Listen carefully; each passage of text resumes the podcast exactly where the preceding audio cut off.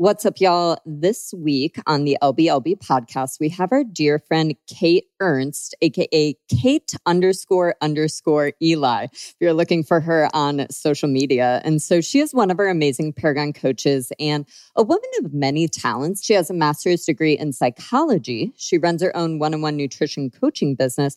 And then she loves long distance endurance training, running marathons, drinking coffee, especially if it's Dutch Brothers and she's also a dog mom to two very adorable huskies.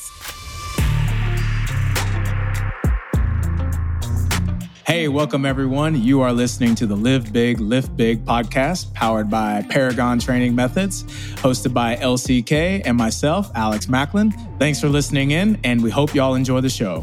Welcome to the show, Kate. Thanks, Laurie. I appreciate that intro. You you nailed it right there. Maybe maybe not like loving the long distance running, but we do it you know, we we like mental toughness over here in this corner of the world.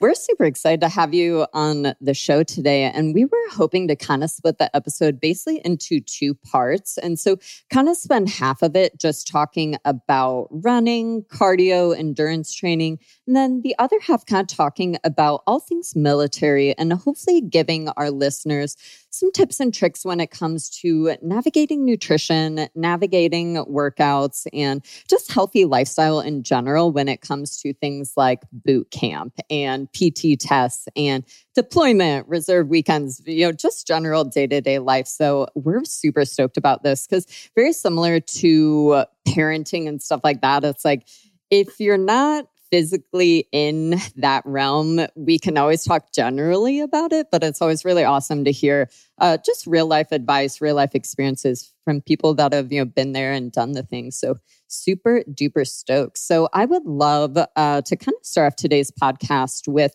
uh, just talking about how you got into running. I think your most recent running endeavor was was it the Disney half marathon or the full marathon? No, we went we went full throttle, all 26 miles. So uh, going back to where I started running, I know I was never like an actual runner.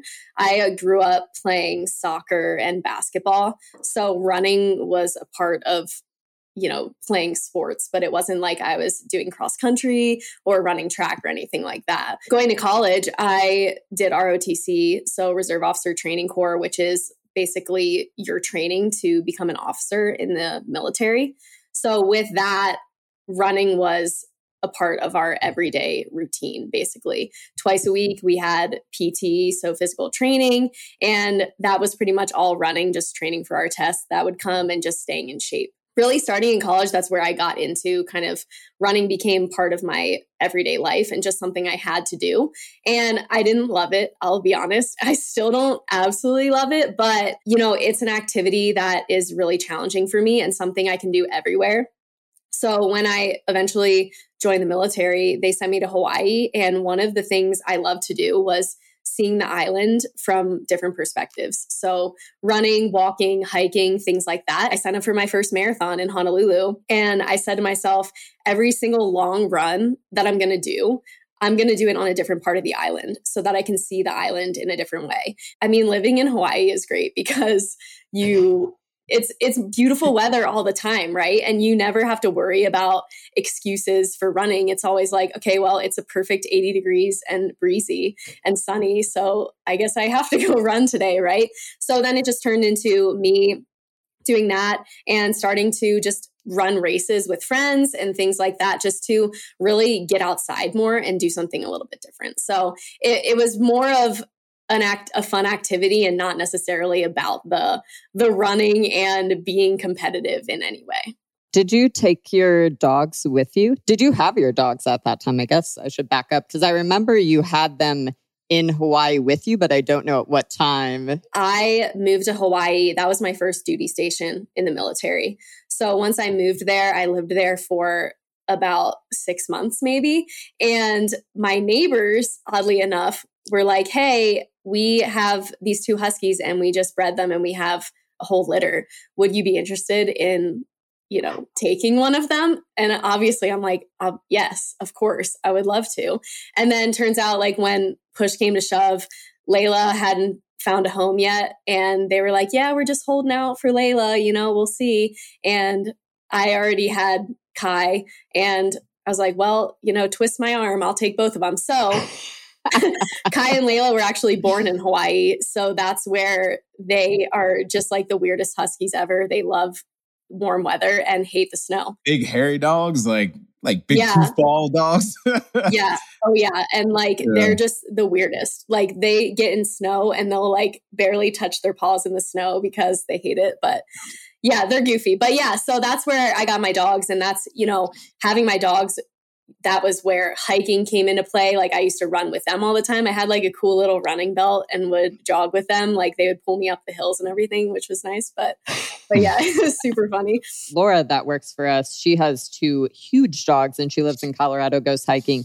How do you know how much water to bring for your dogs? Because again, I'm new to this whole like hydrating thing. So, especially in Hawaii, it's like with it being super warm, how much water were you having to carry? And did these become like weighted runs? I was definitely really careful with them. Obviously, would only take them on hikes if there was a lot of shade. So in Hawaii, you can do, you know, the landscape is crazy all the way from ridge hikes out in the sun or in through the forest and things like that. So I'd make sure to take them on those shadier hikes. There were definitely times where we did not take enough stuff with us. And i i literally have pictures of me carrying kai like on my shoulders like a fireman's carry because they just like laid down in the middle of the trail. Like no mom it is so it is way too hot for us. Like we can't do it. But yeah like it would not be strange for me to have a full size CamelBak and like two water bottles as well going with that. Just you know you never know. You have to overpack especially when you don't know what the weather is going to be like either. This is a great question What's your favorite running shoe? So I'm a Hoka girl through and through. And, you know, this is like a relatively new thing for me, but Hoka's, I got them actually for my most recent marathon this year. And now I have like three pairs because I can't live without them. I'm literally wearing them right now as I stand here talking to you guys. What do you like about them that you love them so much? I have really small feet. Laurie, I know you feel me there, but my feet look weird in a lot of shoes. And one, they make my feet look normal size. And two, they're just, I know that's really strange, but, um, and two, they're really light and really cushiony. So, one of the things when I've ran marathons before, one of the biggest issues I've had is my feet hurting too much to continue and like literally trying to recover from that for days having pain in my feet. Not not to the point of stress fractures or anything but really just having a lot of pain in my feet. And that was something that would slow me down. You know i would also get a lot of knee pain and stuff like that. So switching over to hokas was really helpful for me. With hiking you know when we would hike i wore brooks a lot of times. And those i will tell you what they ruin my feet for hiking, like blisters galore. And Hoka's, I've never had an issue with them. So aesthetics and utility right there. How many marathons have you run? I run four full marathons and then a handful of halves and like 10Ks and things like that. While I've run four marathons, I am, I'm, let me just caveat, I'm not a competitive runner in any way shape or form. Like this is for me to just like enjoy things with family or friends and just have a good time. And this most recent marathon was really for me an experiment of nutrition and just to see what my body needed what it could handle and you know taking those lessons learned and using them with my clients as well. I usually try to run a marathon now like every other year. I was like really consistent until COVID. And then I took two years off. So this past year was my most recent recent one. But yeah, just four of them. I mean, I don't say just four, but yeah, four marathons. Do you have four stickers on your car that say 26.2? Absolutely not. Absolutely not. that was the only reason why I wanted to run a uh. half because so I can get a sticker. I still haven't got a sticker yet. Right. Kate, how long would you give yourself to prepare for those marathons? Like, what was that training time period like? First marathon I ever ran, I was like full blown into CrossFit, doing all the things every single week, training CrossFit five days a week, and then doing my long marathon run on the weekend.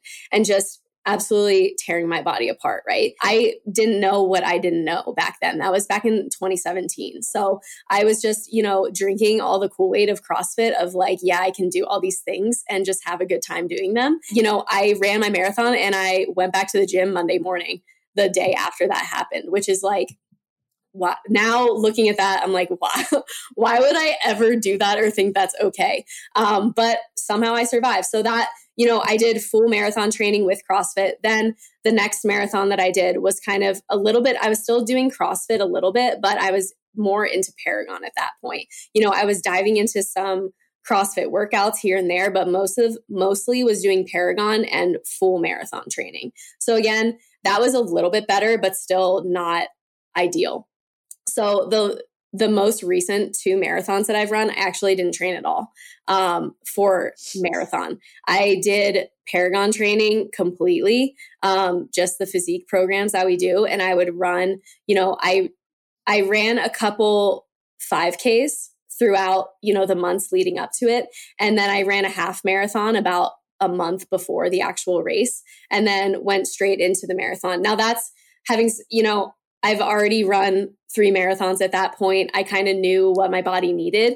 And this one was the best experience for me because what I had noticed in the past was that my body was so beaten down by the time it was ready for race day I was just so dead. The training is what really hurt me. It wasn't actually the race itself. So this time I was like, let me take the race seriously, go into that full throttle and give it all of my energy. And that was, you know, this was the first marathon I ran the whole way through and didn't stop, wasn't like walking or anything like that. And just actually feeling good. And that is something that, you know, I tell, I've been passing on to people as well. Like, yes, you don't want to just get up one morning and run a marathon. Okay obviously but you know there are different ways that you can train for it that don't require you to you know do these really long runs every single weekend because i think that can really turn people off to the training itself how much of marathon training do you think is mental because i do believe that like part of what helped you be really successful probably that third and fourth marathon is that it's like you have to be okay with just like chugging along and kind of the monotony. And especially like you saw you know in our facebook group with paragon members and stuff it's like as we started including more and more you know zone two and uh just more cardio stuff it's like people would be like hey like i'm i'm here for this. Like i i like all these benefits but like this is really boring and it'd be like yeah buckle in like this is where the magic happens right uh so i wonder how much yeah like it, it, do you want to speak any on kind of the mental fortitude? Because I think, especially coming from that CrossFit priming, you were probably in a really good spot to then put in the work on running than maybe you had been if you hadn't been into uh, CrossFit style stuff. That's a good point. And probably the main reason I run marathons is to just kind of prove something to myself that I can handle it and that my body can do it and that I do know how to train and do things. And, you know, just it's a challenge that I've wanted to accomplish. And now that I've done it, it's, it's something that makes me proud of myself, but also makes me think like, what else can I do? Right. Mm-hmm. Obviously, for some people, running a marathon is nothing. For other people, it's a huge accomplishment. It's something, you know, that you'll never do in your life. And the the mental part of it is for me, obviously running in Hawaii when I was first training, being outside, the landscape that you're running in is great. It doesn't take a lot of motivation to actually get out there and do that. But one thing that I would find is that I would save certain things during my week that I would really enjoy to do while I was running or listen to while I was running and make small incentives for myself to actually look forward to that stuff. Or, you know, playing the mental game of like, hey, you know, this weekend I am planning this really big run. And then afterwards, we're going to go and refuel with X food or whatever, and looking forward to that and stacking my runs with something that I actually was looking forward to doing. And that way I wasn't necessarily dreading the run. It was, mm. I was looking forward to what I was getting from that run. And so playing that little mental game and reframing that in my mind was so much easier or you know listening to a really really good audiobook and being like i'm not going to listen to this at all during the week like this is primarily for my runs and that way when i go there and i'm running i actually am enjoying that and listening to doing something like that and yeah the mental part is everything because you always just want to stop whenever you get tired, right? Obvi- like that's how we all are. One other thing that's probably a little sadistic, but like when you run, if you run, if you're doing an 18 mile run and you know that you're going to do an out and back, it is you know, mentally draining if you run nine miles out and then you get to the nine mile mark and you're like, well, the only way for me to get home is to run nine miles back. It's like, okay, well, what what else do I do here? So that was another game that I would like play with myself there is just, you know, teaching myself ways to trick my mind and make it more fun because like i said running has never been something that has just been like cathartic or anything for me but it's been something that i've been able to like hey i can run a marathon so yeah i can do this for x amount of minutes or i can sit through this i can survive this because yes i've built that mental strategy and that mental fortitude. I love your tip about picking a direction and mm. running it. Like that was my number one hack when I used to, like, especially when I did my first marathon in college. That was the sauce because it was like, you don't have an alternative. You have to turn around and, you know, go back the other way. So I love that tip of just picking a direction or picking, you know, some sort of route where it's like, yo, y- you you're here now. You got to turn around and get back. Like that's the sauce. I hated out and back, man. like every time I like if I ran, I like the loop because if I hit the turnaround point, as soon as I hit the turnaround point, I don't know something in my mind was like, okay, you stop now, and I would stop. But like a loop, that was that was my I don't know. I I think different strokes for different folks because I did not enjoy out and back. No, that's really interesting, and I think for me, like it would have been easier for me to like quit halfway through if I knew like I had to do another loop or something like that. Mm. But if I know there's no like it's this or yeah, nothing, you, you either back, walk yeah. or you run and you figure it out. Like that's, you know, that's kind of where my thought process was. And that's kind of like, you know, how I how I think about running too when I'm training is like, you know, I can I can run as slow as I want, but the slower I run, the longer this is going to take. So if I just like pick up the speed a little bit, I'll be done sooner. And sometimes that little like push in my mind, like that'll do it, right? Did you run with people or did you always run solo?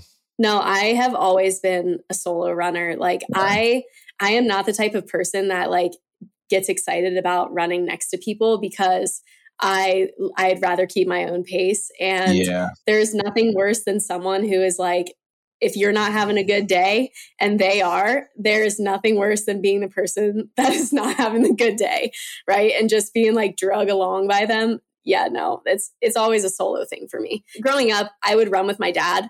Um, and but we would still both like have our AirPods in while we're running and stuff, and it would just turn into like pointing each way of which way we were going to go, and we weren't actually talking. And I was like, why are we doing this? Every time I ran with Laurie, I would die every time I ran with Laurie, man, because she runs so fast and I am slow. How, what's your what's your uh, mile time? Like, what's your like? What was your best time in a marathon?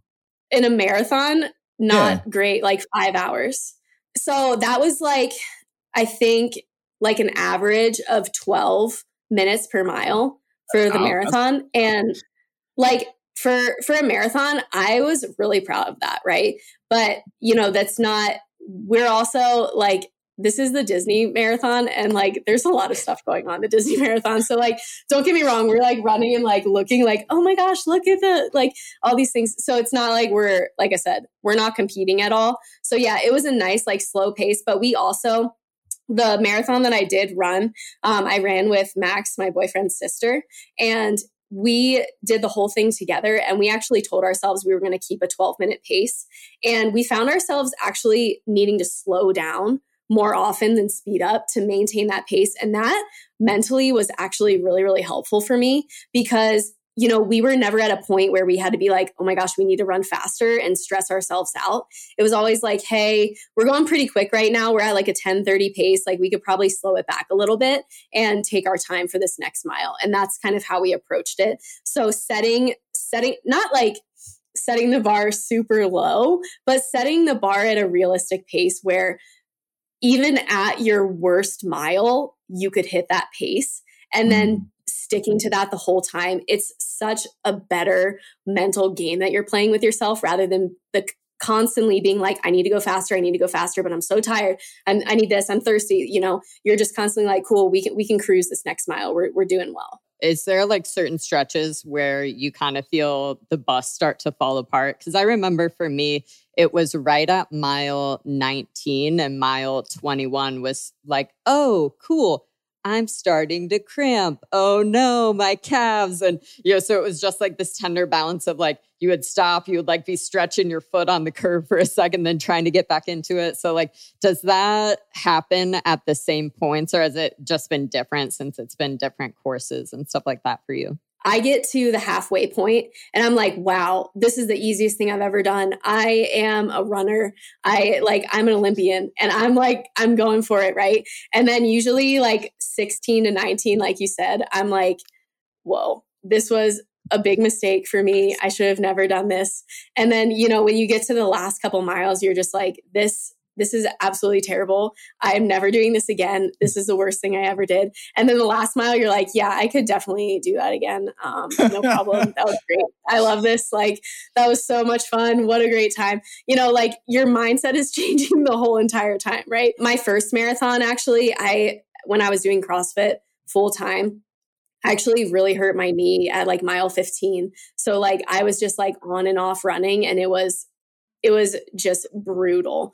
And this past marathon, it was very, you know, I was feeling lighthearted, optimistic the whole time, and it was much easier. But yeah, it's it's definitely been different based on the type of training I've been doing too. So I definitely think that made a difference this year. Do you have like a mantra or some sort of like in like encouraging quote, encouraging like phrase that you go back to when things get hard and you start to play the mental game of oh, I could just go slower. What if I stop? Like, how do you keep yourself going? What's your what's your phrase? So I don't have anything really encouraging um, because I am like one of those people like David Goggins who just like bad talks themselves to like motivate yourself.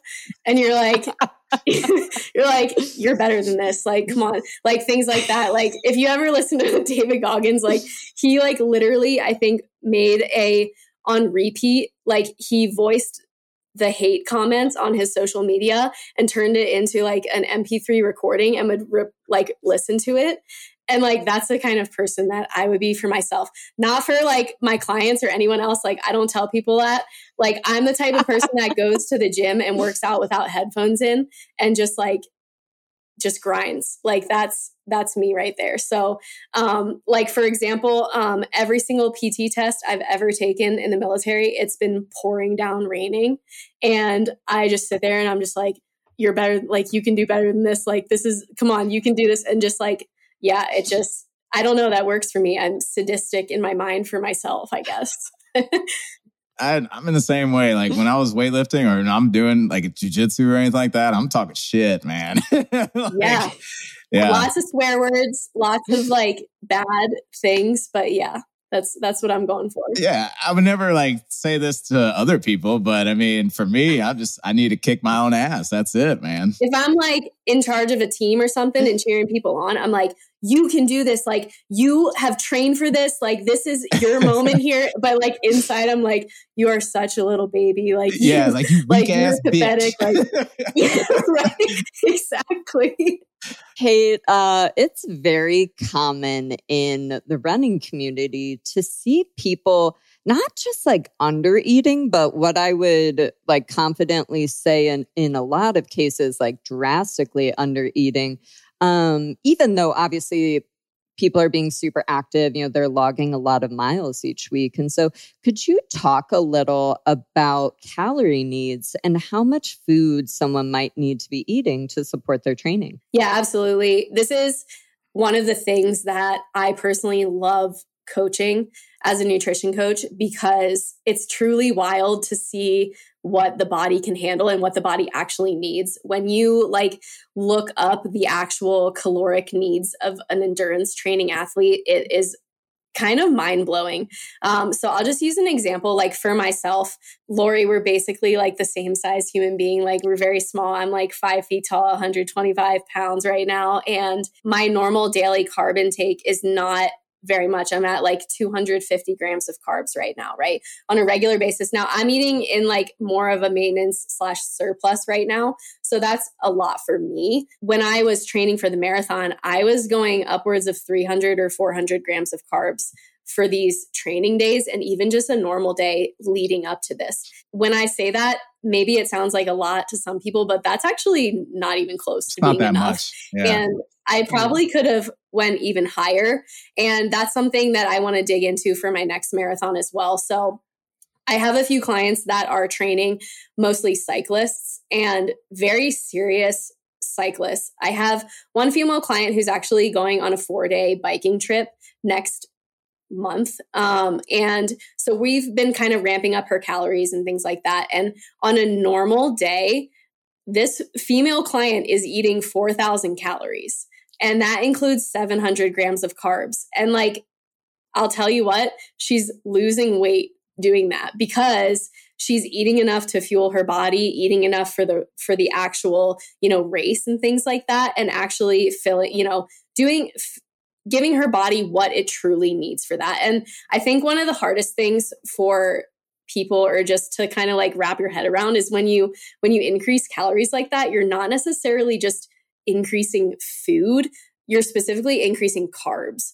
because that's what we're using. And that's something that's really hard to do is to just eat straight up carbs because if you're cutting, you're like, oh, you're joking. Like eating carbs is so easy. Like I could do that all day long. But when you're actually like deep in it, trying to eat 700 grams of carbs, like her and I are trying to brainstorm these ideas. I'm like, dude, just drink a gallon or a carton of orange juice tomorrow. Like if you gotta, you gotta do what you gotta do to get the carbs in and get that like before your race and stuff like that. And, you know, learning how much it actually takes and actually pushing people to do that and pushing myself to do that has been a huge challenge, mostly because telling a female that you're going to eat 4,000 calories is probably one of the most terrifying things that you could tell them, right? With just the way that we think about our body, the way that we think about our food, and understanding that if you eat that food correctly and you're using it for what it needs to be used for, you're not going to gain the type of weight that you think you're going to gain. It's not just like eating 4,000 calories of whatever. You're not just eating to eat you're actually eating to fuel an activity and you're eating to make your metabolism work and like actually fuel your metabolism to do what it's supposed to do. And thinking about it like that, you know, and thinking about training for perf- or eating for performance has been a huge game changer for a lot of the people that I work with and something that I'm even learning myself. I even tell them, I'm like, hey, I have no idea what's going to happen, but I'm going to tell you to eat 700 grams of carbs, and I just want to see what how it goes. And they're like, "Yeah, I trust you." And I'm like, "Okay, let's let's give it a shot."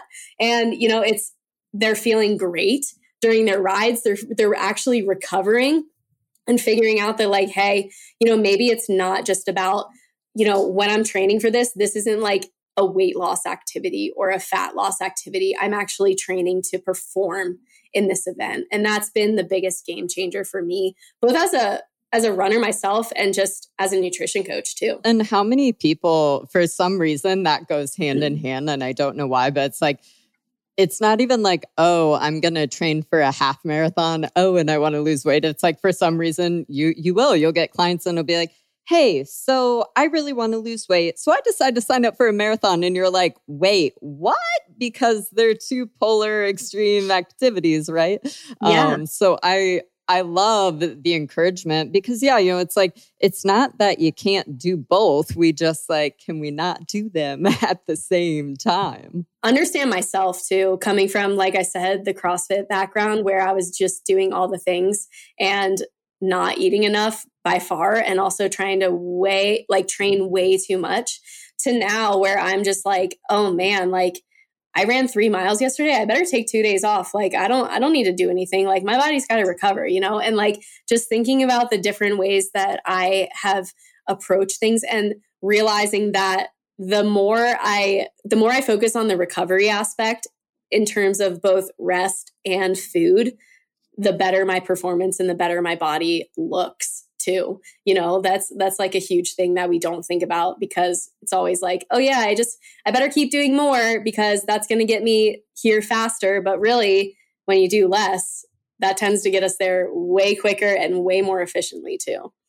What do you do if clients are resistant to eating more food? Because obviously, you know, it's not like you're taking somebody from eating like zero food to drastically more food. You know, we're slowly dialing them up. But what are some strategies for you to kind of help your client navigate through the body image side of stuff or the definitely like the mental roadblocks of, hey, well, actually, maybe not? So, one thing that I do for endurance training athletes specifically especially if they're not eating enough coming into working with me or whatever and they're saying hey yeah this is this is kind of what i eat on my on my ride days or my run days i just kind of don't track and i just eat whatever i want and then i go and then i just go right back into my macros and you know that's that's definitely an approach um, but what I will try to do for people is start by adding calories on the actual day of their big event or their big ride. So most people will do like a big run or a big ride each week. And I'll say, okay, cool, we're going to increase your carbs on that day to X amount. That's going to be our biggest intake day. And then we start with that for a few weeks and they start feeling like, okay, cool, like I feel like I'm having more energy on this day. And then we start adding more carbs to the day before the event too. And we slowly work on that for a couple weeks. Then we add them to the day after. And then we slowly build in general. And then, you know, we'll add more carbs throughout the week. And then we'll add more carbs to those, those recovery and prep days. And then we'll add more carbs to the big, until we get to the point where they don't even realize that they've increased carbs so much because it's just been this gradual process that they're feeling.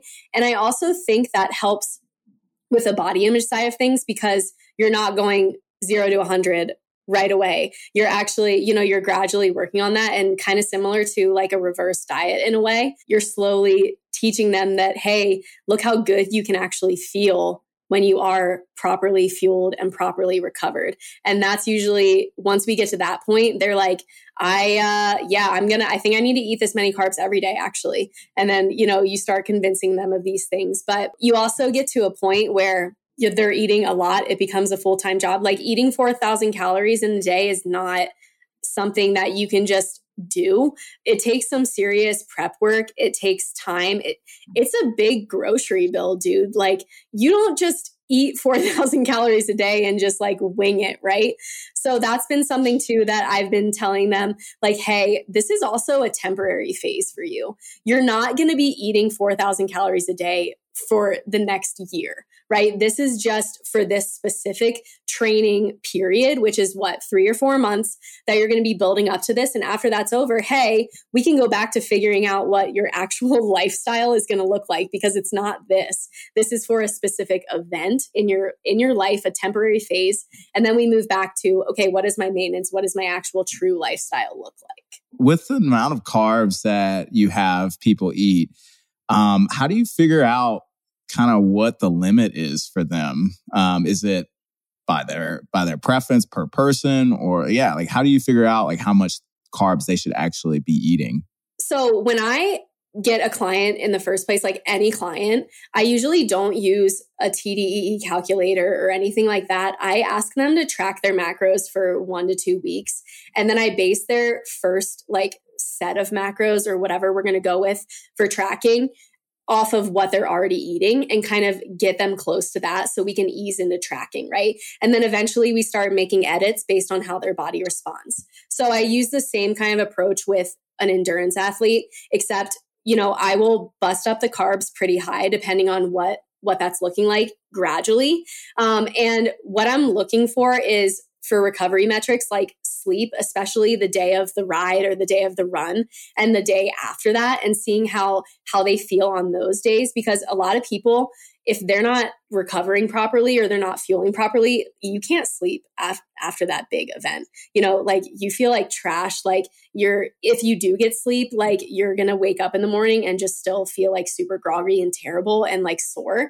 And if that's happening, I know we definitely are not at the limit yet. And we're going to keep increasing until those days of sleep get a lot better. That's usually like the the top metric that I'm looking for, right? As the first thing. But also one thing that I'm trying to balance that with is digestion. And that is a huge thing that turns people away from wanting to eat this much food because a lot of us are so we have it so ingrained in our mind that like we need to eat vegetables and we need to eat fiber and we need to like make sure that we're getting all these whole grains and stuff like that and like yes that's really important for other phases of life but when you're training for performance i need you to eat 700 grams of carbs and if you're eating 700 grams of carbs and eating a lot of like that's going to put you at like 100 grams of fiber if you're still eating all of those whole grains like that is not where we want to be and you're just not going to feel good. So trying to figure out how to balance, hey, I need you to eat this much food, but also I need you to do it in a way that you can actually like move and you're not walking around with like feeling like your gut is full like sloshing around during your run or anything like that. Like we we do not want that. And that's been something that you know one i don't necessarily change the carbs for that. But what i will do is change the protocol of the actual carbs that we're eating and changing up like hey can we turn some of these food calories into liquid calories. And can we eat more food earlier in the day or later in the day when you are more hungry and things like that and playing around with what the calories look like rather than trying to like okay well since it didn't work let's just cut them all back. Like i know you still need them so let's figure out how we can make them work better for your digestion. What are some of your favorite carb sources or like go to carbs. And this can also be like race related or not. I'm just selfishly, I always love you. It's like when we mm-hmm. asked Tiana, she was like, yo, I'm here for like breakfast cereal and stuff like that. So uh, you can answer it both ways if you want, of like when I'm running and just, you know, for me as a person. Um, so like I'm a big Pop Tart person when I am okay. training for like races and stuff like that. I I love a good Pop Tart. Um, and that's just like a nostalgic thing. But I also just I like things that are super easy and portable too. So like bananas are always my go-to. Like I always do that. Starburst. I literally will run a marathon with a, like a whole sleeve of Starburst in my little like running pouch thing. Um, and that is like my go-to for just like a quick like like a little sugar boost right there. I don't really like the goo and stuff like that. Like it's fine, but I'd rather just like eat a Starburst because yeah, yeah. Mm-hmm. But also with a Starburst, it takes like 2 minutes to chew those. And like that's an activity that can distract you while you're running. And that's a great like thing to do. I will say that um in the Disney World marathon, I this is terrible. I ate 5 bananas throughout the run because they were giving out bananas. And I was like, I need to keep eating because I'm not gonna, like, I gotta keep going. I need this energy or whatever. And that may sound crazy, but like, a banana is only like 22 grams of carbs. So, like, that probably wasn't even enough. And here I am just like running with this huge banana in my hand, like the whole time, you know, and then just like chucking the peels. But, you know, but yeah, so bananas, Pop Tarts, and Starburst. That's where I'm at. Do you ever get any like um, like GI distress while you're while you're running? Like, have you ever encountered that, and how do you deal with that? Yeah. So this past marathon was not a good experience for me as far as like the bathroom situation. I won't like get into that, but I think um get into it. I was, that, like, I was like, get into it. It was just it was an experience, I'll say that. Um, but I think the problem with that was leading up to it, we were in Disney World and we went to Disney World the one day. And I'm looking for like carb sources, but like that is not happening in the Disney parks, right? So you're just like trying to get calories in. The day before that, we went out to eat a couple times. Like we were, we did not plan very well the night before, and I ate like a huge sub. And that just, just that was left on the course. We'll just say that much. um, and should have went with the churros though. yeah, I know, right? Um, but no, it. I have definitely had issues with that often, and I am like my digestion is very very important to me because it is wishy-washy i can never be very like you just never know what you're gonna get i'll tell you that much i have two follow-up questions because i'm emotionally uh, invested here Favorite brand of Pop Tarts? Favorite flavor is frosted strawberry or okay. brown sugar cinnamon. Yeah, it's it's about the nostalgia for me. And it's something that like okay. is you know how I said like the incentive piece like if I'm going to go for a really long run, I know I'm going to eat a Pop Tart. So that's going to like get me excited about it because I'm like, yeah, today's my Pop Tart day and like that that gets me amped up. And it's not something like Pop Tarts are not something that like I I don't buy. They're just something that I save for running so that I can look forward to that and like marry those two things together. And it's like oh cool i get to i'm running today i get to have a pop tart like that's that's a good little like booster for me. Do you want to throw up in your mouth a little i'm about to tell you something about when you're gonna die. Are you ready? Yeah i want to hear it. So when i trained for the chicago marathon my pop tart food was red bull. So i literally in college i loved red bull so much that i would do the same exact thing of like Oh, well, I mean, I guess I can run, you know, 10 miles today because I get a Red Bull after. Oh, okay. Red Bull. So my my Pop Tart, your Pop Tart situation sounds a lot better than like me getting amped up over some liquid aluminum in a can. So. yeah, wow. Did you did you drink that like before the run or after it? After. So that it, it, because it's same thing. It's like as I would get to the end, you'd be like, I am Forrest Gump. I'm running so fast because oh my God, chug, chug, chug. And now present day, I'm like, that is disgusting, Laurie. yeah, that's aggressive. That is like does not sound refreshing at all. all right. Second follow-up question was Starburst. Are you also a classic kind of girl? Or mm. are you messing with like the tropical flavors? Um, no, I'm always classic and I only eat, get ready for it, yellow and orange. Oh my God. the yellow? Everybody is currently Holy leaving shit. the podcast, exiting know, right? the room. Like, no, like think about it. I am, gotta, I am the best person to hang out with because I will eat those you can have all the pinks and the reds. I don't know though, man. You gotta. I feel like hanging out with you. If you like in the yellows, you gotta keep one eye on you because I know. I know. You might be stabbing just, me. I don't know. I don't know. They're just like refreshing, and that's just it, it does it for me. I'm thinking about yellow starburst right now.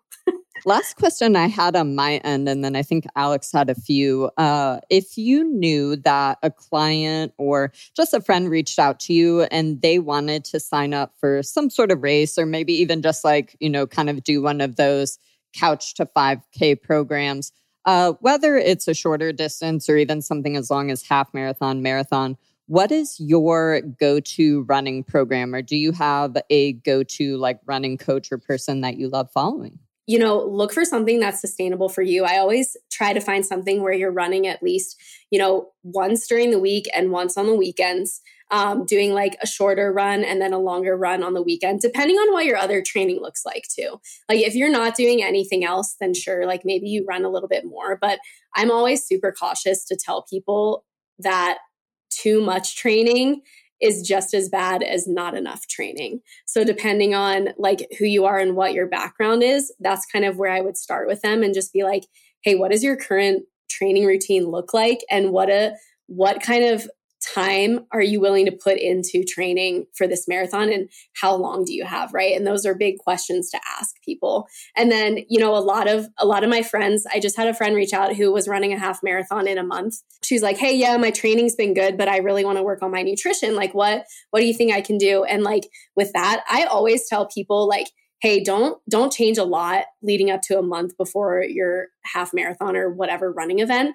But one thing you can do is really work on your pre and post workout nutrition. And that's always like i have a little go to like write up that's like hey here's what you should eat before you're running a few hours before the day of you know the night before things like that and what you should be eating after. So that you just like that's one thing that you can tweak with like just a few days or a few weeks before the the actual run that can actually make a big difference for you. So, like honestly, it's really dependent on the person and what their background is and how much they've run before because honestly like I'm like I said, I'm not like a big runner type person. I know what works for my body and I know what I need to do to be able to train to do these things at this point. So, I've worked on that for me and people just need to figure out what works for them and their lifestyle because you can't tell someone to be like, hey, yeah, you need to run. Like, I would say, you know, you're going to do a long run every single Sunday. And they're like, well, I go to church on Sunday mornings and then I have brunch and then I do this. So, like,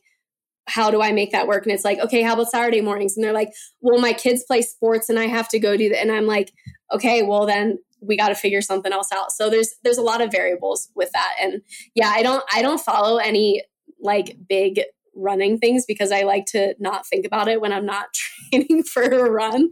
Um, but but yeah, it's just it really depends on the person, I would say. And I know that's a lame answer. I had a question actually because you were mentioning too about like you know client uh, you know losing weight and then but you are I think right now you are doing a bulk. A lot of people who train endurance they have this concept of like racing light um, and like being at a lighter body weight and they want to and I I encounter this a lot with people they they like hey I want to lose weight because I have this marathon and stuff coming up. What's your what are your thoughts on that in terms of like you know this notion that maybe you need to race light? It really depends on what your level of competition is um, and what your body feels most comfortable in. I think, you know, I personally don't perform my best when I am in a depleted state. And in order for me to run light, I have to be in a depleted state. And I know that's not where I'm going to perform my best. So, hmm. you know, when people come to me or they're saying things like that, like, hey, I do want to be light because, you know, I have a lot of people in the military that'll be like, oh, my PT test is coming up in two months. That means I can't eat for the next two months because I got to be really light on that day so I can run faster. And it's like, well, wouldn't you rather be able to run hard and strong and feel really good when you finish that rather than you get to lap four and you're like, I'm so hungry and thirsty because I've depleted my body. And that's kind of what I want people to get at. And, and sometimes you just, it's hard to convince people of that too, because it's so ingrained in our minds that like runners are supposed to be these like skinny people, but actually, good runners are freaking strong. Like, and that's something that I think we don't really, yes, they're skinny, but like they're all muscle. And if you want to race light, you have to have that muscle on first. And I guarantee if you need to run a race in the next three months and we try to lose 20 pounds, like you're going to lose a lot of muscle too. And you're probably just going to be skinny and you're not going to have that strength that you need to really push yourself through that race. Out of curiosity, Kate, because um, you said you're five foot, right? I know yeah. that you're shorter than me, but so um, do you find for yourself personally that there are certain body weights for yourself where running feels better. Because what i was thinking about with all this with like the racing light discussion is that you know over the years my body weight changed. And so it, for me it was like there were certain body weights where if i weighed a little bit more and i mean like 10 or 15 pounds more type thing it's mm-hmm. like my joints would hurt. And it like just every foot that hit the pavement i would be feeling it and stuff like that but then reversely it's like I've definitely kind of dialed in my sweet spot of, you know, where my body weight is, where it's like I get the best of both worlds. And it's like I feel really amazing when I'm running. I can recover well, whether it's running or strength and stuff like that. Um, do you find that with yourself as well, especially being even more tiny? Because I would assume that it would almost be like tenfold. I have never correlated my weight to my performance in running because I always correlate it to my training in running. So if I have been running consistently, I am always going to be a little bit leaner than I would be if I wasn't running consistently. So my I haven't thought about it necessarily as weight, but more of just the way that my body feels and the the leanness of my body in a way. Um, so kind of if I'm running often, I feel more comfortable when I'm running. And I feel, you know, that's if I am conditioned, I would say. I've never necessarily said, like, oh, yeah, when I'm lighter, I run better because it's not necessarily true if I actually haven't been running. So if I've been running, I can notice a definitely a difference. And sure, when I am running, I'm definitely lighter because I'm putting in that extra activity, right? And it's just, it's naturally leaning me out, right? And during this surplus, you know, I took my PT test last week during a surplus, my first time running at elevation, and it was not a pretty sight at all. I felt like a little meatball rolling down the track, and it was terrible. But I was like, you know what? I also haven't been running at all and I haven't really been trying to like be in shape here. So who knows what I could have accomplished if I would have actually, you know, like did my normal training plan. But at the same time, like that's not part of my goals right now to be able to run a fast mile and a half. My goals right now are to gain muscle. So it was what it was. I just had to get through that experience and be done with it. But yeah, I, I definitely noticed that when I'm training for running and I've been running for maybe like, you know, a month consistently, I'm definitely leaner um, and I feel more comfortable running. As but like I can run at every weight. It doesn't necessarily hurt my joints. It's just not an, a fun experience while I'm in it, if that makes sense.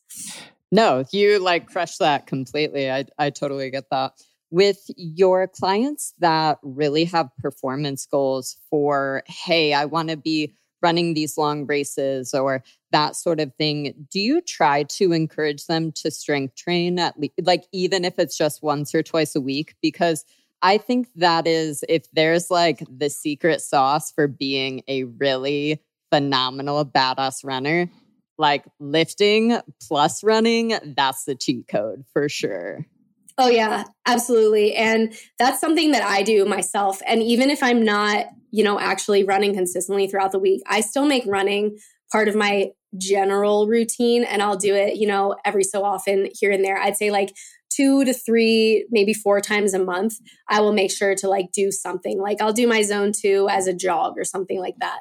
It's not an easy experience to do zone two as a jog, but if you can figure it out, it's like, it's a nice, like, casual pace. Um, but but yeah, when I um, when I tell clients like if they want to do something, I will usually say like, hey, we want to see at least two days a week. Um, depending on how your training schedule looks because you're obviously prioritizing that you know endurance training but we want to see like at least two days a week where you are getting some strength training in there and maybe that looks like hey I found that when I'm lifting lower body and doing my cycles the next day, I'm having a lot of trouble. So, okay, how can we realign your training program to be better fit with that? Or maybe we just don't do leg days every single week. Maybe we just sprinkle those in here and there and make sure that you're pushing it on those bike days and things, you know, like making that program fit what they need, but then also leading up to the actual race you know, when we're like a month in, I just had this conversation with my client this morning. We're about a month out from her race. You know, we're definitely cutting back on strength training, but we're still doing it once a week. So it's still part of the routine and part of that process. But like, you know, she's ramping up the biking. So obviously we need to prioritize something else and that you know that's how it fits but yeah i would um if you're not strength training while you're also trying to train for an endurance event, I think you're just leaving so much potential on the table. What made you decide to enlist slash what inspired you to join the Air Force? Not not really a long story. My grandfather was actually in the military for 38 years. And um, so that was kind of a part of my family in a way. We didn't talk about it a lot, but it was definitely part of my family, you know. And um, we knew he was like a pilot and this and that, and he was in the Air Force. And when I was a senior in high school and I was applying to colleges, I guess junior year you apply to colleges, whenever it was. But um, I was just trying to figure out like what I wanted to do with my life, and I had no idea. Um, and it became very abundantly clear that like college costs a lot of money, and you know I could get it paid for by the military if I wanted to do the military thing. And kind of on a whim, I decided to apply for a scholarship uh, with uh, ROTC, which is like the college program that you do. Um, and I got a scholarship for a full ride to Penn State. And I took it and ran with it. And here I am eight years later, um, still riding those coattails. But uh, yeah, so really just really came from my uh, grandfather initially as it being like something I could do. Um, but I never really thought about I never thought about specifically like enlisting after high school or anything like that. It was really for me just a way to pay for college and just do something that I thought would be really cool. I really wanted to do it because I wanted to travel too. Once I learned that, you know, there's a lot of opportunities to live overseas and like do all this cool stuff and travel the world, I was like, yeah, I'm, I'm into this. Kate, let's talk a little bit about boot camp. And one of my, what might, it seems silly to ask, but I'm going to ask it anyway is the boot camp that everybody goes through the same, whether they're Air Force, whether they're Navy, Army? Is that all like the same standard of boot camp? But like, what is it like? How long does it last? Where do you go for it, et cetera, et cetera? Yeah, sure. Um, no, so it's different for every single branch. Um, and it's also different for officers and enlisted. Um, so what I did is totally different than every other person except people that went through ROTC in college. So my quote unquote boot camp, if you would call it that. Um, I'm sure people are going to listen to this and call me out like, you didn't actually go to boot camp. And I'm going to be like, yeah, I know. I didn't. I went to something way easier and sillier. But um, still, I, you know, it's different for every single person and every single person's experience is totally different. So my personal experience, you know, and like generalizations, my quote unquote boot camp, like I said, was 28 days long. Whereas for someone that's enlisting, like right out of high school or something, would go for more like six months. So that's definitely a huge difference there. Um, but the trade off is that I'm also doing you know, military stuff in college for five years. So like who got the better deal there? I don't know. You can we can argue that later. But um, you know, my my training and a lot of other training is very interesting because you literally have no control over anything. Like you your schedule is built for you and you don't know what that schedule is and i think that's one of the hardest things to deal with you know especially just like thinking about like me thinking about it now i can't even imagine going and doing that right now um, but back then it was just like oh yeah this is just a part of my training that i have to do whatever i'm just going to go stand in this line and get yelled at for 28 days and like sleep in a tent and that's fine and it was great. It was a good learning experience. But as far as, you know, like train, like, you know, people will come to me and be like, Hey, I want to, I want to get in shape for like training or like for boot camp or something like that. And I'm just like, okay, cool. Yeah. But like once you get there, all of this goes out the window because like I can't emulate the stress that you're going to feel. And that's something that's like, I think is huge about that. Like not having any control over literally anything. You don't even have control over your food. Like I literally ate rice and corn for 28 days because I could not stomach enough food to actually like eat without getting terrible digestive distress.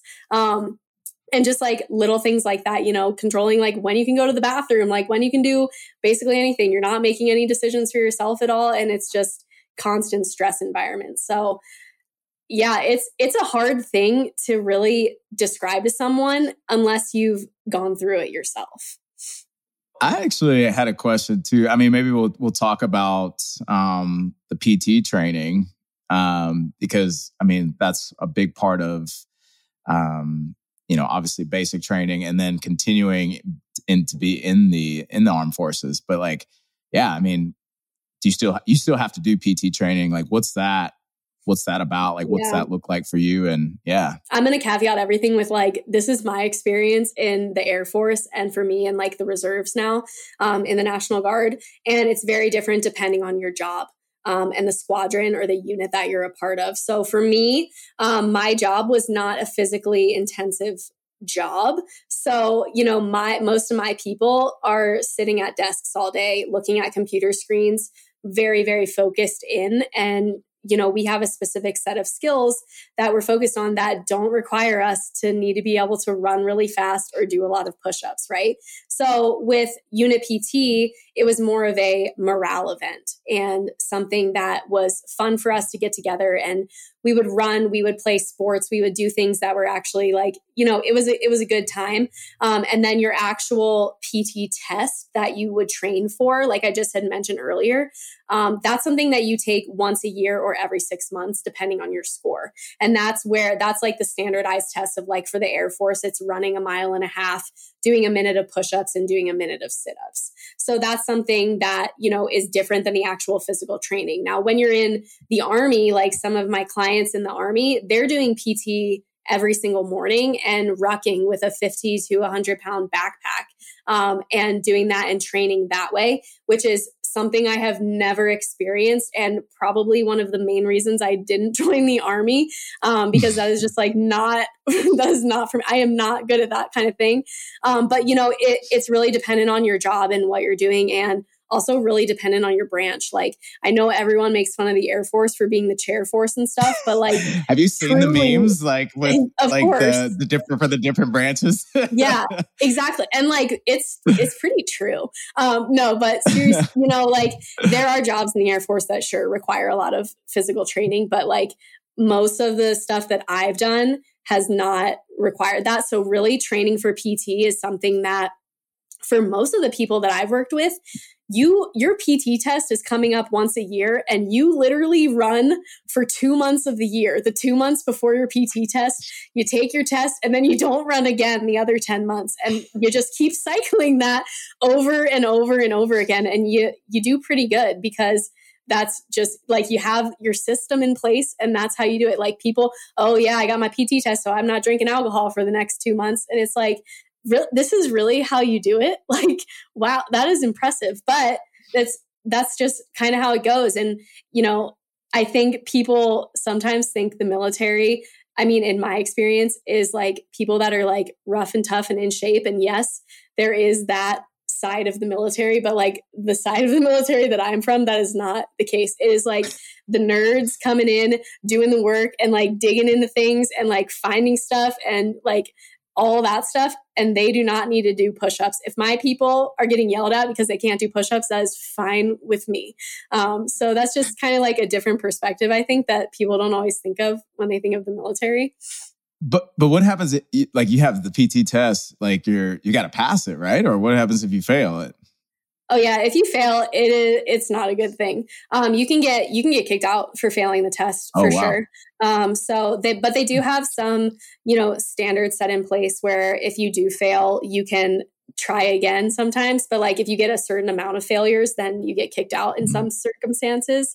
Um, which I mean, like when it comes to the military, there are standards that you have to you have to fit into the uniform you have to be able to do the pt test and you have to be able to do your job. Like those are basically the main things and then like pass pass medical exams. But like those are the main things. The pt test is one of the biggest parts of that. So yeah i mean it's a big deal.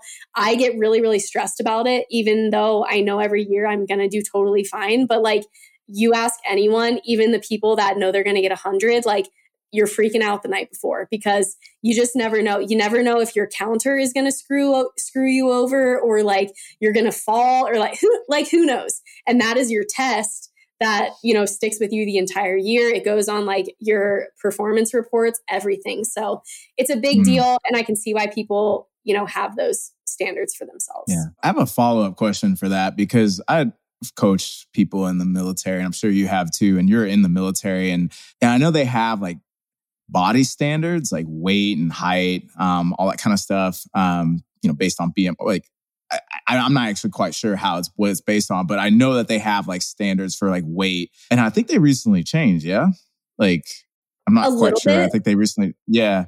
Yeah. yeah. What are, what are your thoughts on what are your thoughts on that, especially for um, you know, women? Like what are your thoughts on this on these body standards? So, yeah, that's definitely been a controversial topic, especially when it comes to uh, women who get pregnant and then have their kids and then they're postpartum. You know, there's a lot of factors that go into how your body changes, obviously, and the things that you're able to do. And like when you're able to come back from that experience, like childbirth and then when you're expected to take a PT test, right? And you know, the Air Force uses all of the standard processes that they've always used of like using BMI and things like that. And you know, that's not always the most accurate thing. They've actually recently changed it to um, not using the BMI anymore, I don't think, but they're doing like a different like standard of waist measurement, at least for the Air Force. Um, so that's been something, you know, that people, that's a big deal for people because that actually used to be part of our PT test. You had to go in and like literally get your waist measured and you got a score for whatever your inches around your waist mm-hmm. were. And now it's kind of just like a separate thing from your PT test because you know, it was getting to the point where like people were failing their PT test because their waist wasn't small enough, but then they would pat they would get 100 on the run and the push-ups and it's like these these standards don't make sense right? So it's just it's interesting how that would work um, but i think i think it's getting better at least for the air force from what i've experienced.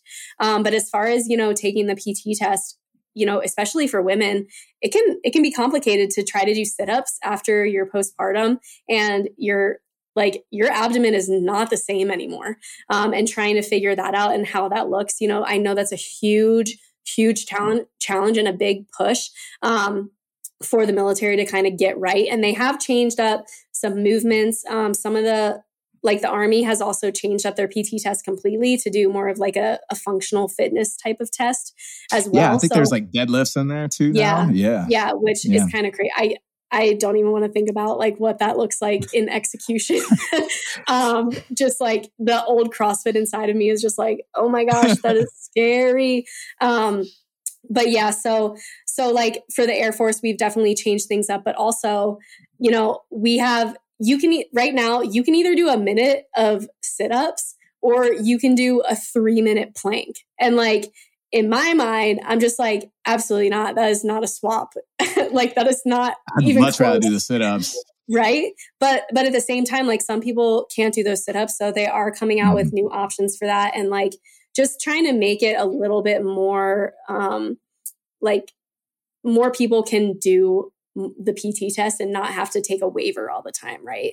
And you know, it's I think there's a lot of opinions on it as well, but I definitely think personally like hey if you can perform your fitness test in a similar manner then do that like it's not as long as you can you know do the basic things and you can show that you're fit enough like i said for my people that's good for me yeah well the issue was like i i'd have you know clients and they were strong and in shape and they could pass the mm-hmm. fitness test and they had muscle and the thing is it's like yeah. it wasn't taken into account like hey we yeah. have muscle mass and right? You're just looking at this measurement, especially like I think when some of the measurements were like hips and stuff like that. And like women mm-hmm. also have like naturally wider hips and things like that. It was just just didn't make any sense. Yep. Yeah. And that's that's just they've taken that well, actually they took that away because of COVID. It wasn't anything to do with like, I mean, I think once they took it away with COVID, it was like, oh, we can't get close to you to like measure your waist. Like we'll get COVID if we do that. So we're not going to do that anymore. We're just going to take regular tests or whatever.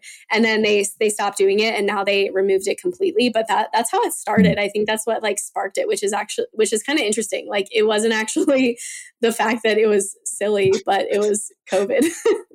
Sounds like there was no reason for it to exist. They just, right? You know, it was like kind of arbitrary. Like, yeah. Yeah. Okay. We don't even need that. But yeah, no, I definitely had a lot of friends who would be like, oh, yeah, I know I'm going to like you know and that that also led to like really terrible habits for people. Two months into their pt test they'd be like all i can eat is salads and chicken because i need my waist to be smaller. And then they go into their pt test like a ghost. They haven't eaten. Mm-hmm. like i one morning i was at a pt test with some kid and he was like yeah i literally haven't eaten in two days because i need to pass this waist measurement. And i was like what? Like, you're not going to pass this test, bro. Like, what? How are you going to run without food in your belly? And this is just like, why are we like breeding those habits? Like, what, what is that waist measurement actually doing for us, you know?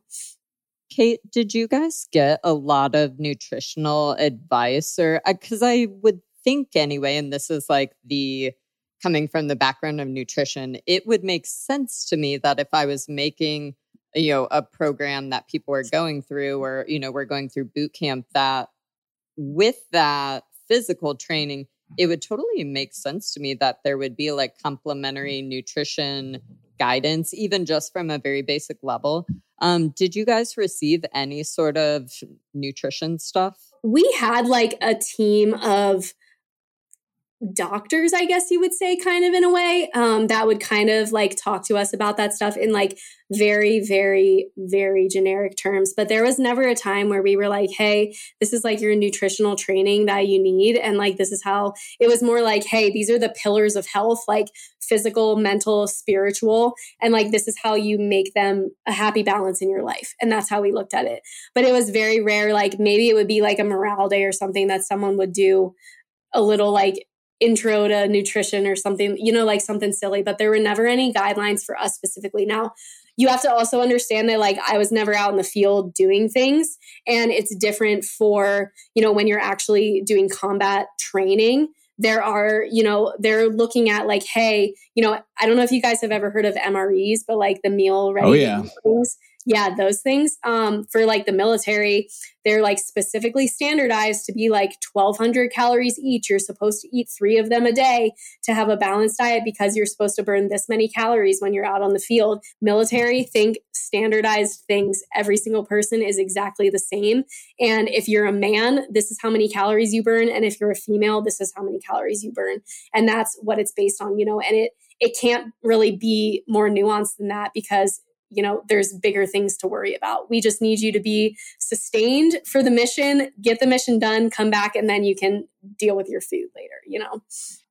Interesting. So, I think a good follow up question is since we're kind of on the topic of PT testing, let's assume that you're working with somebody that they don't know what a macro is, they've never weighed or measured a thing in their life what nutrition advice would you kind of give them for that week of like let's say the pt test is on a saturday what really basic like tips or suggestions would you give them nutrition wise for that week? You're not going to train for your pt test the week of. Like you got to already be prepared for it. You shouldn't be training like you need to be kind of just like chilling and yeah sure like maybe lift a few days get like basic like movement in go for a jog or whatever but like even though the PT test isn't truly difficult, the adrenaline rush that you feel for that test, I'll tell you what, and you can ask anyone, it is like none other. And just like preparing for that in advance is huge and making sure you're eating stuff that one, you know, sits in your stomach really well and you're used to eating. Like, dude, don't try a new recipe the week before your PT test or like anything like that because that is not like that is not the time to like go eat Indian food or like have like some random new restaurant. Like trust go me, you Chipotle do not, and yeah, no, that is not the move right there. So like things like keeping it super duper simple and just like super bland is what I always tell people. Like, hey, cook all your food this week.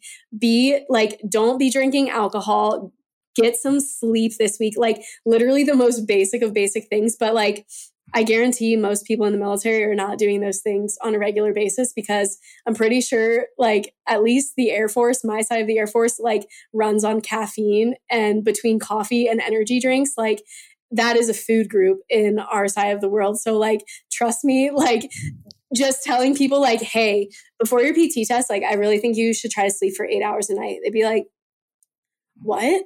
Um you know and like things like that and just like really keeping it simple. Um but like the night before your test you know eating something that we always talk about in like pre-workout nutrition like having a solid dinner you don't need to like eat a huge pasta dinner. That's probably not the move. Like at the end of the day, you're only running a mile and a half, right? So like you don't need to like carb load for this. It's going to be like 12 minutes of your life. Like you'll be okay. And then um, the next morning beforehand, just getting, you know, making sure that you have fast digesting carbs in your stomach. And I always tell people to make sure that you have like your little starburst or your little candy with you because having that little burst of energy, like right before you between like doing push-ups and sit-ups and then going for your run like that has been a huge game changer for me and something that like I, I don't think people really pay attention to. Even though the pt workout is only like a 20 minute event total like having that little burst of energy is will change your life i promise you. I had a follow-up question about the mres have you ever eaten an mre okay yeah i have. Um what was your what was your thoughts on that So when I was in like my basic uh my basic training as an officer, um, we had to eat like one MRE a day. And like we all thought it was like really fun and cool and stuff, like the first time. And then it got to the point where it was just like, oh my gosh. And then we would be like trading the MREs and stuff. But like at our training, yeah. they would always take the good stuff out of them, um, like the candy and things like that, because we were like in training or whatever. Um, so like we could never eat the good stuff out of them, which was fine. But like, yeah, I, uh, it, you know, it was, it was what it was. Again, I was just so like in a daze that I didn't even notice. And like I said earlier, when you're in the military, like, and doing stuff like actual training or like in combat or something like that, the last thing that you care about is like what is in your meal that day. You're just like, I just need yeah. calories and like give them to me immediately. Now, would I eat like an MRE? Like, I know they sell like civilian MREs now for survival things and stuff like that. And like, no, I would not buy those. Like, I'm good. Have you have you ever seen have you ever seen on YouTube MRE Steve? Have you ever watched that channel? No. There's a guy there's a guy who who literally like will eat MREs from all over the all over the world. Like he'll review them and it's like he almost takes like a very like um you know how people like like sip wine and like talk about all the flavors and stuff in there. He like does that with MREs. You should check it out. I think you would. I will. I think yeah. you would get a kick out of it. Yeah, MRE yeah. Steve on YouTube. I will have to. I that, that sounds like something that people would watch like during work when there's downtime and just be like, oh look at or this. like can't sleep at night and you have insomnia. yeah. Right. Oh yeah. Let me watch yeah. MRE Steve. No, I will definitely check that out. Kate, so your boyfriend just got back from deployment. And so I had a question about if you had any thoughts or could give any advice regarding just navigating relationship stuff in terms of staying in touch, ways of feeling connected, and just not feeling lonely, you know, helping the time pass. Uh, what advice or what thoughts would you give to someone if they were like about to, you know, go down the journey that is deployment with a significant other? Yeah. Um, so, so one, um, I think something really important for us and something that made it a lot easier for us is the fact that I have been in the military and I, you know, I know what he does in his job. For a lot of military spouses and significant others, it's really hard because most people in the military have a, a, clearance and mm-hmm. you can't talk about your job in any way shape or form which you know is a fat is a situation for both of us we can't talk about it but we know what each other does because we like we understand that thing like we've been through it we we get it. Um, i know what he does he knows what i do and we have that connection in that way. So you know when he was gone he was able to still talk to me and be like hey like today was a really hard day because x y and z. Not giving away any details but being able to be like hey you know what I mean when I say like this was a really hard day. And sure, you know, you can have those little like connections with your friends and stuff like that and like your significant other and try to like understand them. But until you really know like what they're talking about and have like looked at stuff and looked at, you know, looked at things um, and seen it, like you don't really know what they're talking about. And being able to connect that way can be really hard, especially for the deployed member and having to navigate that of like, hey, I can't just like vent anything to you because I can't talk to you about anything, right? And that's that can be extremely difficult. Um, for us, I would say it was a little bit easier because, you know, we had been long distance when we met so we were kind of used to like the FaceTime life and like those kind of things. Um, we were long distance for almost a year when we had first met. So that was kind of similar um, to how that went. And then when he left, we had been living together for like three months. So it was really just like, it was kind of like we were just staying with each other and like having a good time and like whatever. And then, you know, we, he left and that was, we just dove right into it, right? And it was, you know, we had talked before he had left and been like, hey, you know, these are the things that I need from you, and these are the things that you need from me, and how can we make that work? while you're gone and how can we you know set aside time for each other and things like that and it just turned into like hey for me i have control of my schedule so i will make sure that i'm available at the times that you need me to be available to talk to you because you don't have control like that. And, you know, every deployment is really, really different. For me, we were able to FaceTime every day, but that's not the case for a lot of people. You know, a lot of people in the Navy or something like that can only email because maybe they're on a ship or something different where they don't have cell service all the time, right?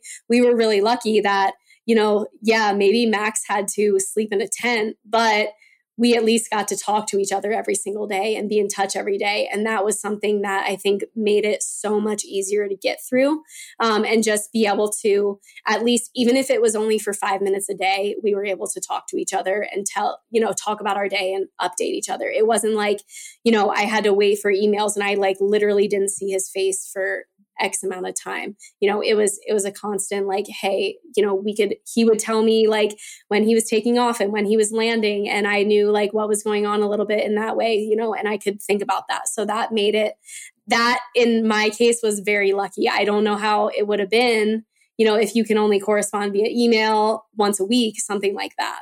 Do you guys like figure out um in terms of like where you guys are stationed? Do you guys do that together or? Max's job is really limited, so we don't get a lot of choice in that. Mm-hmm. For my job, I could basically go anywhere. And I was lucky enough to know, you know, I went from Texas to Hawaii to um, Illinois slash St. Louis area.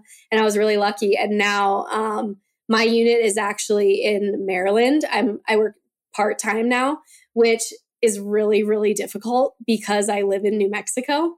And so once a month, basically, my responsibilities now are to fly from New Mexico to Maryland on my own dime so that I can serve and do my duties uh, part time, which is something that has been like, you know, to be fair, I I joined this unit before I met, met Max, so like I didn't do it. Like this was like part of my life already, and it was something that I was willing to sacrifice to do that because you know with the military like you don't get to choose these type of things. And like yes i could choose to live near maryland to make that my job but like what else would i be giving up in that sense? So it's worth it to me to you know do that flight back and forth. But it's it's a lot i will tell you that flying and doing that and you know working full time during the week and then also going once a month to do drill weekends. That has been like a total game changer in my routine and my life and just like trying to adjust to that in general has been a lot. You don't have to answer if this is too personal but i'm just curious how did y'all meet? Like how did y'all um, actually link up? Yeah so we actually met at a mandatory air force school. Um, so basically like when you're about like five four to five years in um, you all of the people at our rank go to school together for a month and just like it's exactly what you think it is. Um, you're, you're, in school. Yeah that's great. But for the most part like you're just hanging out with a bunch of people your age that are in the air force networking having a blast like super fun. And max and i were in the same class and it was like literally like I know it sounds so lame, but it was like we masks and everything during COVID, like locked eyes, and that was that was it. That oh snap! yeah. who all right? Who made who made the first move though? Um, Max definitely made the first move. He was like, okay. he uh, he's like, I see you, girl. I see you. he told me he was like one night. He was like, hey, um, you know, our whole class would like go out to eat and stuff and like do fun things or whatever. And the one night I was like, hey, do you know what what everyone's doing tonight. And he was like, Yeah, you and I are going to Texas Roadhouse. And I was like, Oh, Max got game though. And I was like, I was like, yeah, we are. Let's do it. And then after that, that was, you know, the rest was history uh, right there. Texas Roadhouse. Yeah, and then it's with funny the, with the bread, the, right? the, the all that bread. Well, he he had never been there before, which I was like, how? Like, if you live in America, how have you never been there? But it was funny because you know we had like driven past it the one night while we were with our other group and everything and i was like oh my gosh texas roadhouse they don't have those in hawaii. I haven't been to one of those in so long. I need to go there. And then he was like oh hint got it. Like there we go. And then like where we live now one of the only restaurants that is here that just got built was texas roadhouse. And we were like it was meant to be. It was truly he, meant to be. he won you over with the cinnamon butter man. It was, was cinnamon butter all the way. Laurie, have you ever been to a Texas Roadhouse?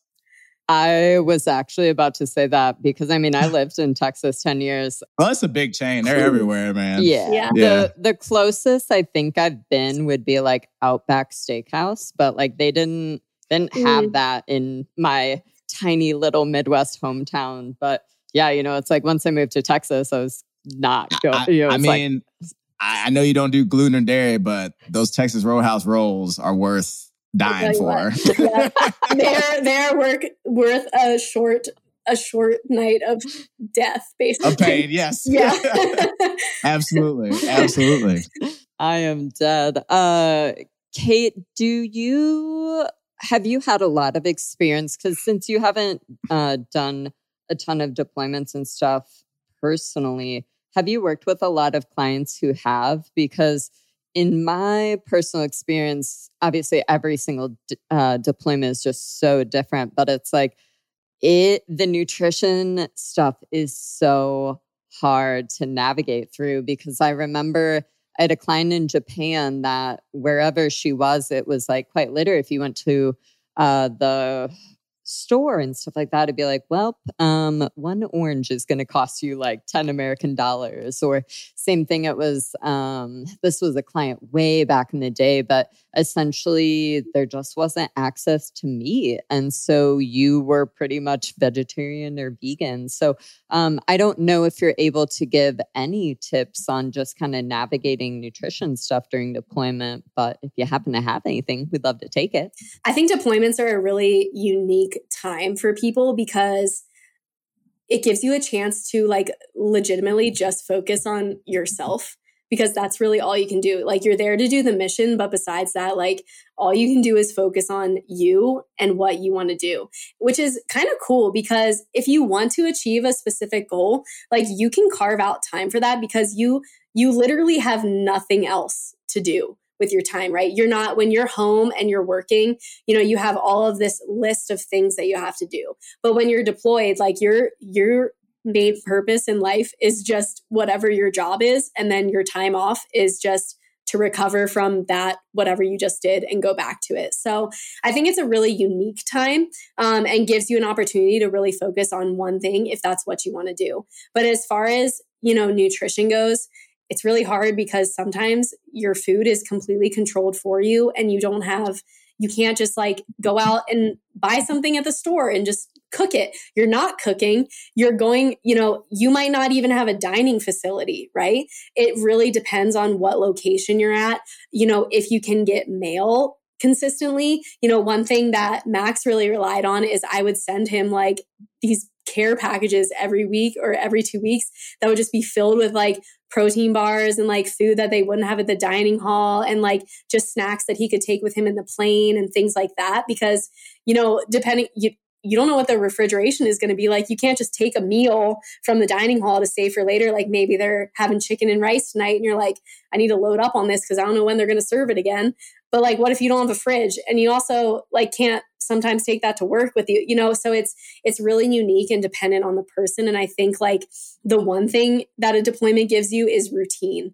And something that you can actually stick to. So if you do want to achieve a goal, like if you wanted to do a cut or you wanted to do like a surplus or something like that, a deployment is the place to do it because like you have no distractions whatsoever but like you just got to go to work and then eat your food and work out that's it and like that's a great opportunity to be able to take advantage of that stuff. But also, you know, if someone comes to me and they're a nutrition client and they're like, hey, I'd love for you to be my coach while I'm deployed, I usually will be like, hey, we can give it a shot, but I don't think you're going to need me. I don't think it's worth it for you.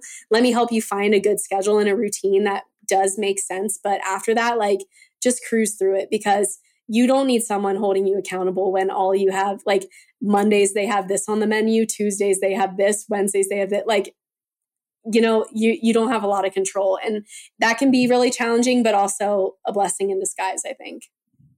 Do most places, when you're deployed, mm-hmm. do most of the locations, would you have access to some sort of training facility? Obviously, you know, they might look different. It wouldn't be like strolling into lifetime, but is it pretty standard for the deployment locations for you to have access to some sort of gym?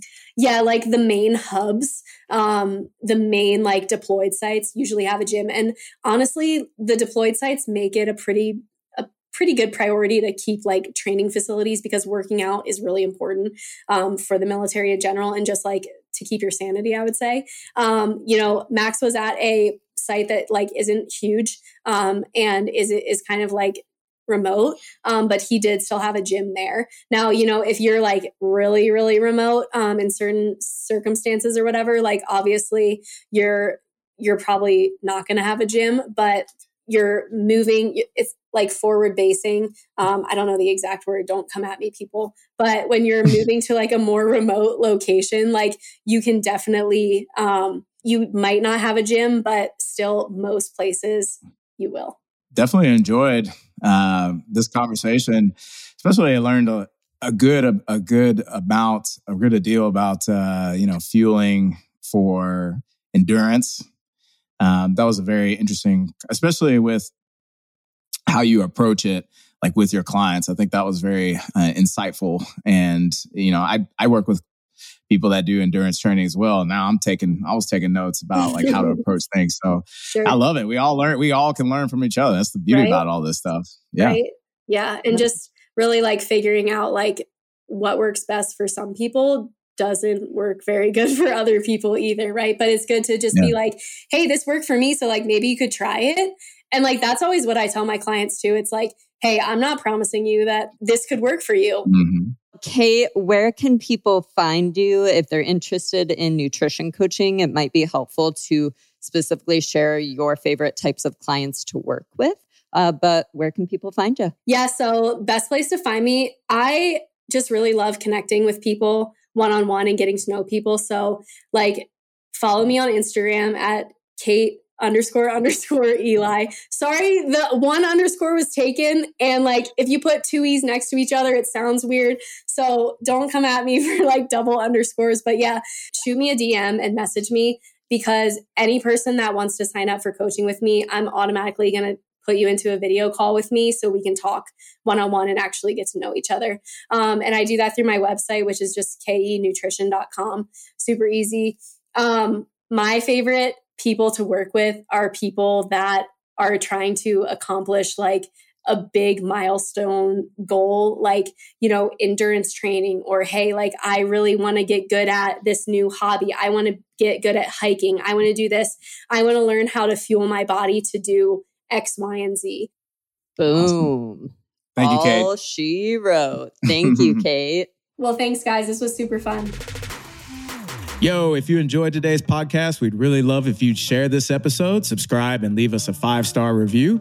Also, be sure to follow us on social media. You can find LCK on Instagram at Laurie Christine King and LaurieChristineKing.com. And also follow me at Alex Q Maclin on Instagram and AlexMaclin.com. You can also check out Paragon Training Methods for fun and effective workout programs to help you build muscle, enhance your physique, and look and feel great in just 30 to 60 minutes a day.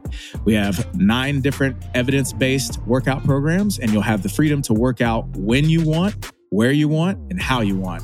Whether you're working out from home or at a gym, there's fun and effective options for all goals, all skill levels, and time constraints. As a member of Paragon, you'll have the access to our amazing training app, online fitness community, and tons of free nutrition and fitness resources. LCK, Brian, and the Paragon coaches will be there every step of the way to help answer your questions, correct your lifting form, and help you work sustainably towards your goals.